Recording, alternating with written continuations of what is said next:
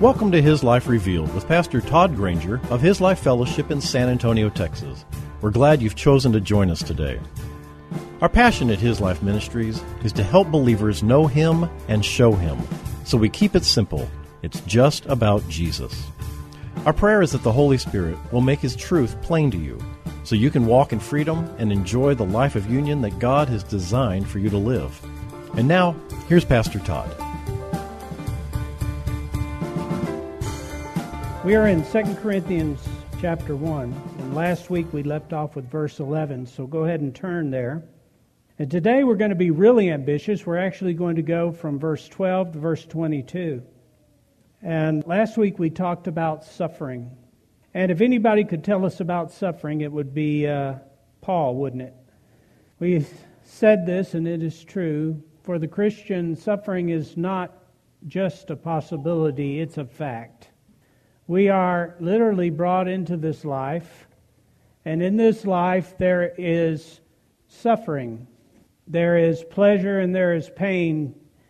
There are things that would look like they take life from us and distract us. But God put us here. Even after we had received His life, He left us here for the specific purpose to allow these things, the things that would inflict upon us suffering, pain, difficulty, to allow these things to draw us into a place where there is no suffering.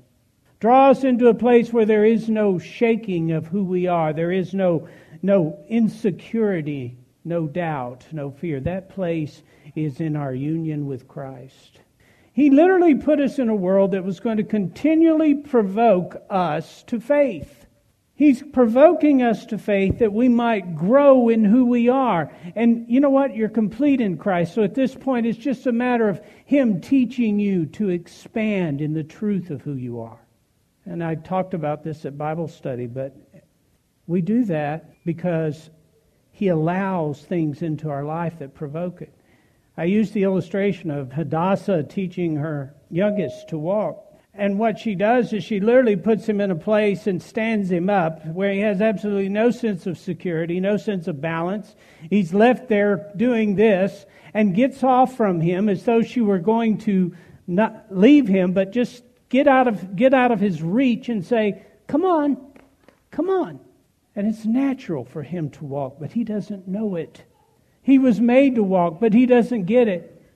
And you know, if, if he were to have the intellectual capacity at that point, he would have said, How could you just leave me here? I have no sense of security. I don't know how I could be put into this position. Look, everything around me is unstable. I am unstable. How could you do this to me? And God says, Come to me. Well, by faith, we take each step. And you know what? Pretty soon you say, I can walk. I can walk. You know what? You could always walk, but you hadn't yet learned that you could walk. You can always rise above whatever this world puts in your path, but you don't know it yet. You could always love an enemy, but you didn't know it till you had one. We're in this life in order to expand in the truth of who we are. And every one of us want to endure life and treat it as though it's something that God has just got to get us through, when in reality, God calls the challenges of life literally a blessing because it brings us into the truth of all that He has given us through His life in us, all He's made us to be. Paul's been suffering verbal attacks from the people at the Corinthian church. He's been dealing with accusations and slander from some false apostles in the Corinthian fellowship. And they sought to discredit Paul in order to replace him in the lives of the Corinthians. And, and so they attacked him in his character. They attacked his character. They attacked his integrity. They attacked his teaching. And apparently they found some sympathetic ears in the church. Go figure. And what was described as a mutiny began to gain momentum. You know, uh, dissension is probably one of the most effective tools that the enemy uses to divide the body of Christ. And, you know, it's an interesting thing. It, it, it works very, very strategically. He uses a strategically placed question or an observation.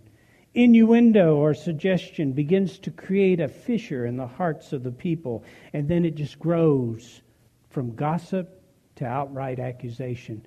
And most of us who've been at church a while have seen this happen. It is the work of the enemy. Now, Paul was no stranger to criticism. I mean, this guy was no wilting violet. He knew what it was like to be criticized, but he wasn't really concerned with his reputation. He was concerned with the distortion of truth regarding the gospel. He was concerned with the division in the body. He was grieved over the work of the enemy in the people's lives. That's what he was most grieved about. And these people attacked his behavior, his motives, and his doctrine. So Paul writes them, a, and we mentioned this last time, he writes a very severe letter to them. And it's a lost letter. It's not one that is included in, in the canon of Scripture, but Paul makes reference to it. And apparently, the Corinthians were convicted by the Holy Spirit as a result of this letter, and they begin to move away from the dissenters and embrace Paul and his message again. Now, at this point, Paul begins to write Second Corinthians. And he knows that the people who had rejected him before, the people who had followed the false apostles, are still in the church. Though they've had a little change of heart, they're still there. And so there is still a potential for division, for uh, another mutiny, as it were. And in these verses we're going to look at, Paul addresses some of the accusations in order to put an end to them in the hearts and minds of these people. So let's look at the text starting with 2 Corinthians chapter 1 verse 12. He writes, "It is a reason for pride and exultation to which our conscience testifies that we have conducted ourselves in the world generally and especially towards you with devout and pure motives and godly sincerity, not in fleshly wisdom, but by the grace of God, the unmerited favor and mercy, merciful kindness by which God, exerting his holy influence upon souls, turns them to Christ and keeps, strengthens, and increases them in Christian virtues. Now, Paul is contrasting the devout, pure motives and godly sincerity with fleshly wisdom. And in that, we kind of get a glimpse of the tenor of the accusations that these dissenters and false apostles were throwing at him. Now, here's the thing there are really only two sources that know the truth behind your conduct that is, your conscience and the Spirit of God or God Himself. Those are really the only two that know. Everybody else can be fooled or deceived. And Paul calls both of them to testify. Paul is saying that in all things concerning you, the fellowship at Corinth, we were and are transparent and pure. Let me ask you a question. How often could you make that claim? This is a supernatural boast. And the truth is that it could only be the product of a new creation heart that is yielded to the Spirit of God. Now, I'm going to go a little bit further with that and tell you that every one of you have that heart. Within you, there beats a heart of the new creation that is pure and sincere. It's not only godly in its motives, but it is motivated by God. Now, that may be hard for you to believe, but that is exactly what the Word of God tells us. That's what your experience has told you because you've always had to deal with this duality, this sense of when you did wrong, is that me? Or why am I doing this if I hate it so much? Kind of the Romans 7 argument, right? The reality is that you are who you are in Christ. That is who you are. And you do have a new heart. And so, what Paul wants us to do, what Paul, what the Holy Spirit through Paul is trying to invite these young Christians to do, is to begin to live in the truth of what they have for a heart, rather than live in the lie and baggage of the old man, the flesh. Well, he speaks of his heart and he says, We were pure in our motives, we were transparent before you. The Greek word that uh, Paul uses there for purity is used to describe something that can literally best bear the test held up to the light, to the sunlight. You wouldn't see any falseness about it. And Paul recognizes that it is by the grace of God and for the demonstration of that grace that he can make this claim. Now, here's the thing Paul is not just using a tactic or some spiritually sounding words. He's not describing a methodology that he used in winning the hearts of the Corinthians. He is describing his life. This is how we live. Wow. Can we do that? Look at verse 13. For we write you nothing else but simply what you can read and understand. There is no double meaning to what we say, and I hope that you will become thoroughly acquainted with the divine things and know and understand them accurately and well to the end, just as you have already partially known and understood and acknowledged us and recognized that you can honestly be proud of us even as we can be proud of you on the day of our Lord Jesus. Now, Paul is telling them, what you read and what you have seen of me is the truth of me. Now, we talked about this Bible study, but what, what is it that God says a hypocrite is? God says a hypocrite is you acting out of the baggage of your flesh rather than acting out of the truth of your new nature. Did you know that your heart who you are in Christ, the new creation that He made you to be, is perfectly and wonderfully and naturally suited to come and worship. But your flesh is not.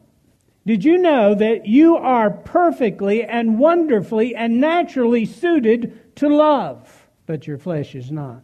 You are perfectly and wonderfully and naturally suited for all the gifts of the Spirit of God, not that they would visit themselves upon you, but that you would literally be able to express them because they are now part and parcel of who you are. Did you know that? And what we should be teaching as ministers, what the church of God should be reinforcing every single time is that this is who you are, so therefore live the truth of who you are. That's your heart. Paul says, What you read that, I, that the Spirit of God bid me write, and what you've seen in my actions is the truth. It's not me putting on an act. It's not me behaving religiously. You see, Paul knew what that was about. He'd been a Pharisee of Pharisees. He had put on the religious robes. He had acted out the religious way. He had performed all the works of the law. He knew what it is to put it forward. What is different about him now is that he is putting forward Christ. The very character of Christ is now a part of his being. So it is natural for him to love. It is natural for him to walk in truth. It is literally his heart's desire to know and to grow in truth. The enemy would argue and say, No, you can only know so much, and I'm getting tired of hearing it. Oh, we're not knowing. We are intimately connected to knowing. Paul is telling him there's no difference between my message and my heart. No difference. And I can say that without even a boast because I know the truth of my heart. I may not eloquently explain it, and I may not be consistent in putting it out there, but I can tell you that there is no deviance between what my heart is and the gospel. None. I have, get this, I have the heart of Paul but more than that, I have the heart of Christ.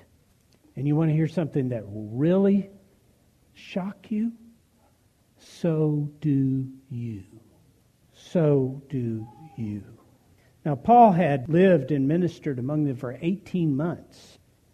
So, if there had been any duality, uh, they would have seen it long ago. And Paul is not is speaking of an intimate acquaintance with truth.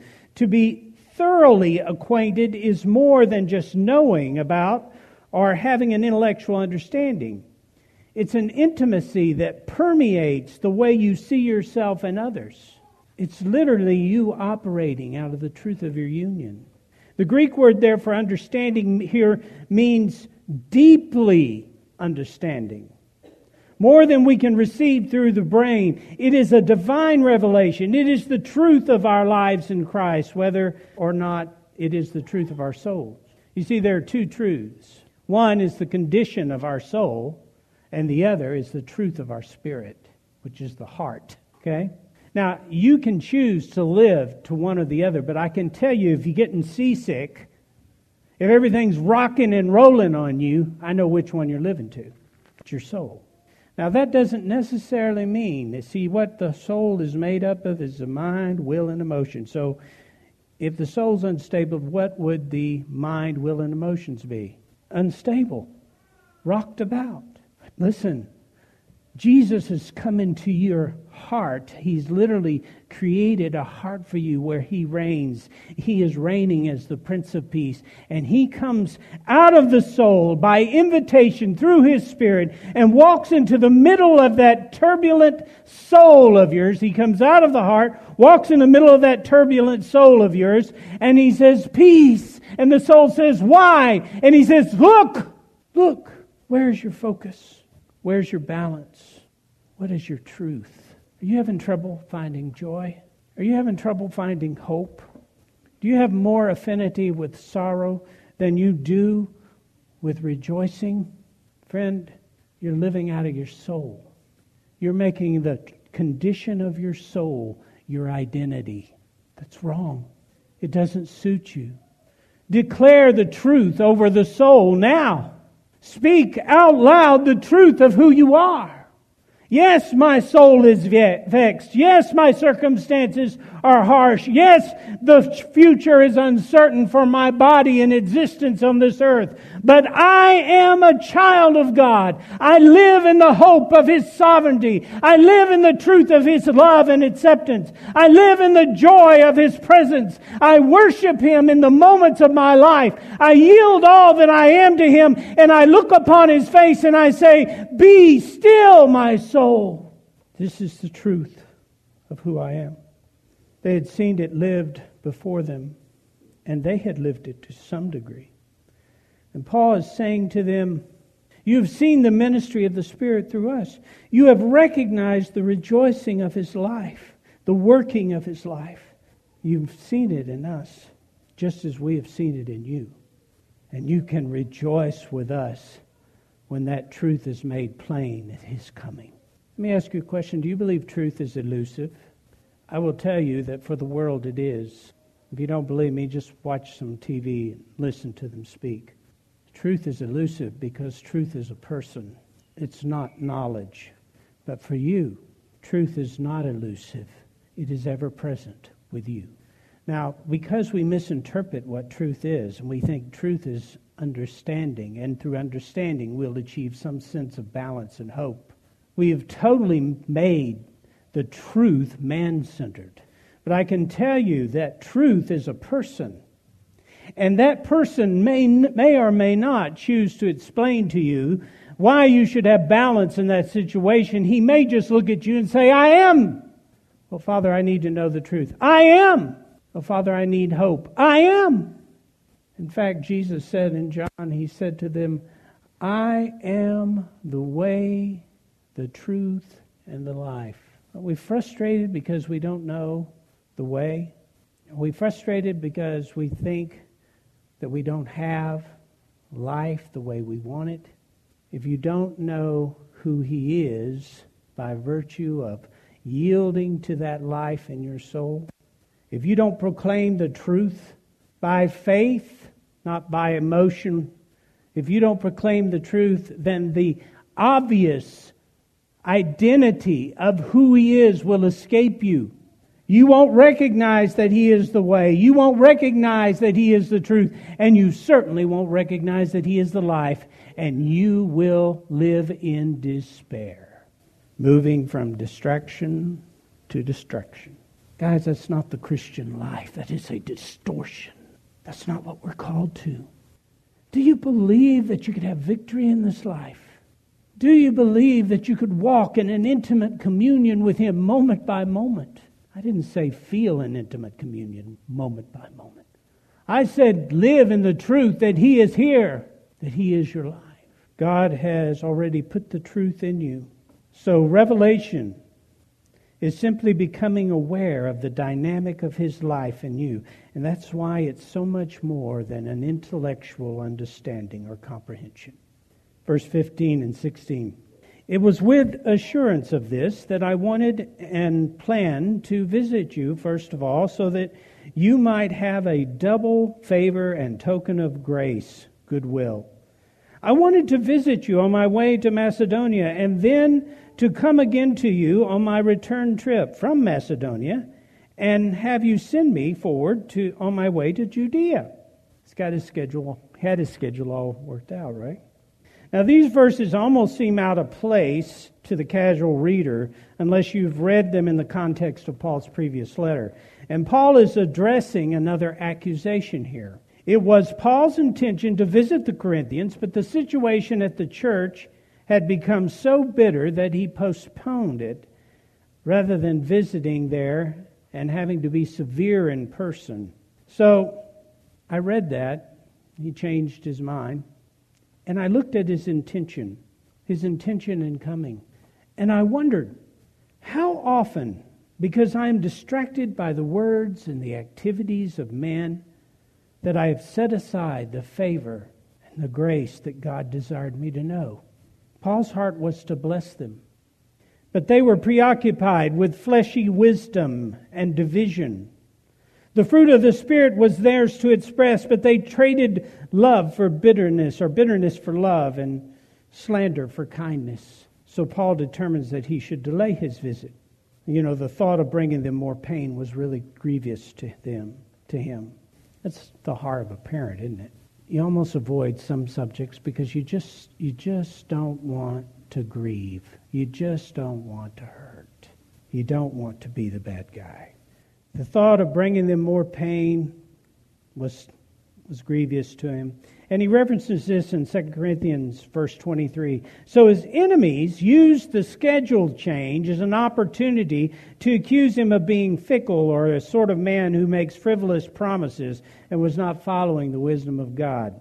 So how can you rely on his teaching? Now this reveals to you how desperate his enemies were to discredit him. You know, the accuser is always at work, isn't he?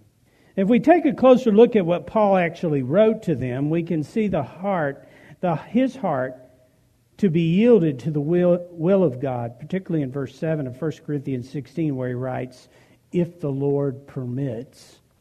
The work of the accuser will always seek to get you to examine your motives. He'll get you to examine your thoughts, because he'd rather get you doing that than focusing upon your Savior, your life, Christ. And it's interesting how he works because I've had this pulled on me so many times I know it. He'll suggest a thought in first person singular. I'll be in the middle of doing something and he'll say, You know, I'm doing this, so this and such and the other. Immediately, he will distort the purpose of me being there. Or somebody else will be doing something for me and he'll suggest, Oh, you know, I know they're doing this so that dot, dot, dot, dot, dot and then he'll try to get me to own that. That's an accusation. Did you think you came up with those acu- accusations on your own? Is that your heart? I can turn to the enemy and say, You don't know my heart. Yes, it sounded like my voice. Yes, it sounded like something the flesh would strategize. But I know my heart. I know the truth. I am here because the Spirit of God bid me come. I love them because it is my heart to love them. They are, they are loving me because it is the Father's heart in them to love me. I will not attach these accusations. I will not attach and, and literally discredit the work of God by my thoughts. I won't allow it. I'll see God in it. Paul with chains around his hands and feet chained to a Roman guard, in the midst of all of that, he could say, Oh, look at what my enemies planned for me. But who did Paul say put chains on him? God. That's our perspective, people. We receive nothing from the hands of men. We receive everything from the hand of God. And the victorious life is the life that declares the truth over his soul. Thank you for joining us for His Life Revealed with Pastor Todd Granger. This program is the radio ministry of His Life Fellowship in San Antonio, Texas. If you'd like to know more about us, visit us on the web at hislifeministries.org or on Facebook at His Life Fellowship. We would love to have you join us for worship. We meet on Saturdays at 5 p.m. at 1307 Blanco Woods, at the corner of Blanco Road and Blanco Woods, just inside Loop 1604. Also, if you would like to help support this ministry, you can send your tax deductible donation to His Life Ministries, P.O. Box 1894, Boerne, Texas 78006.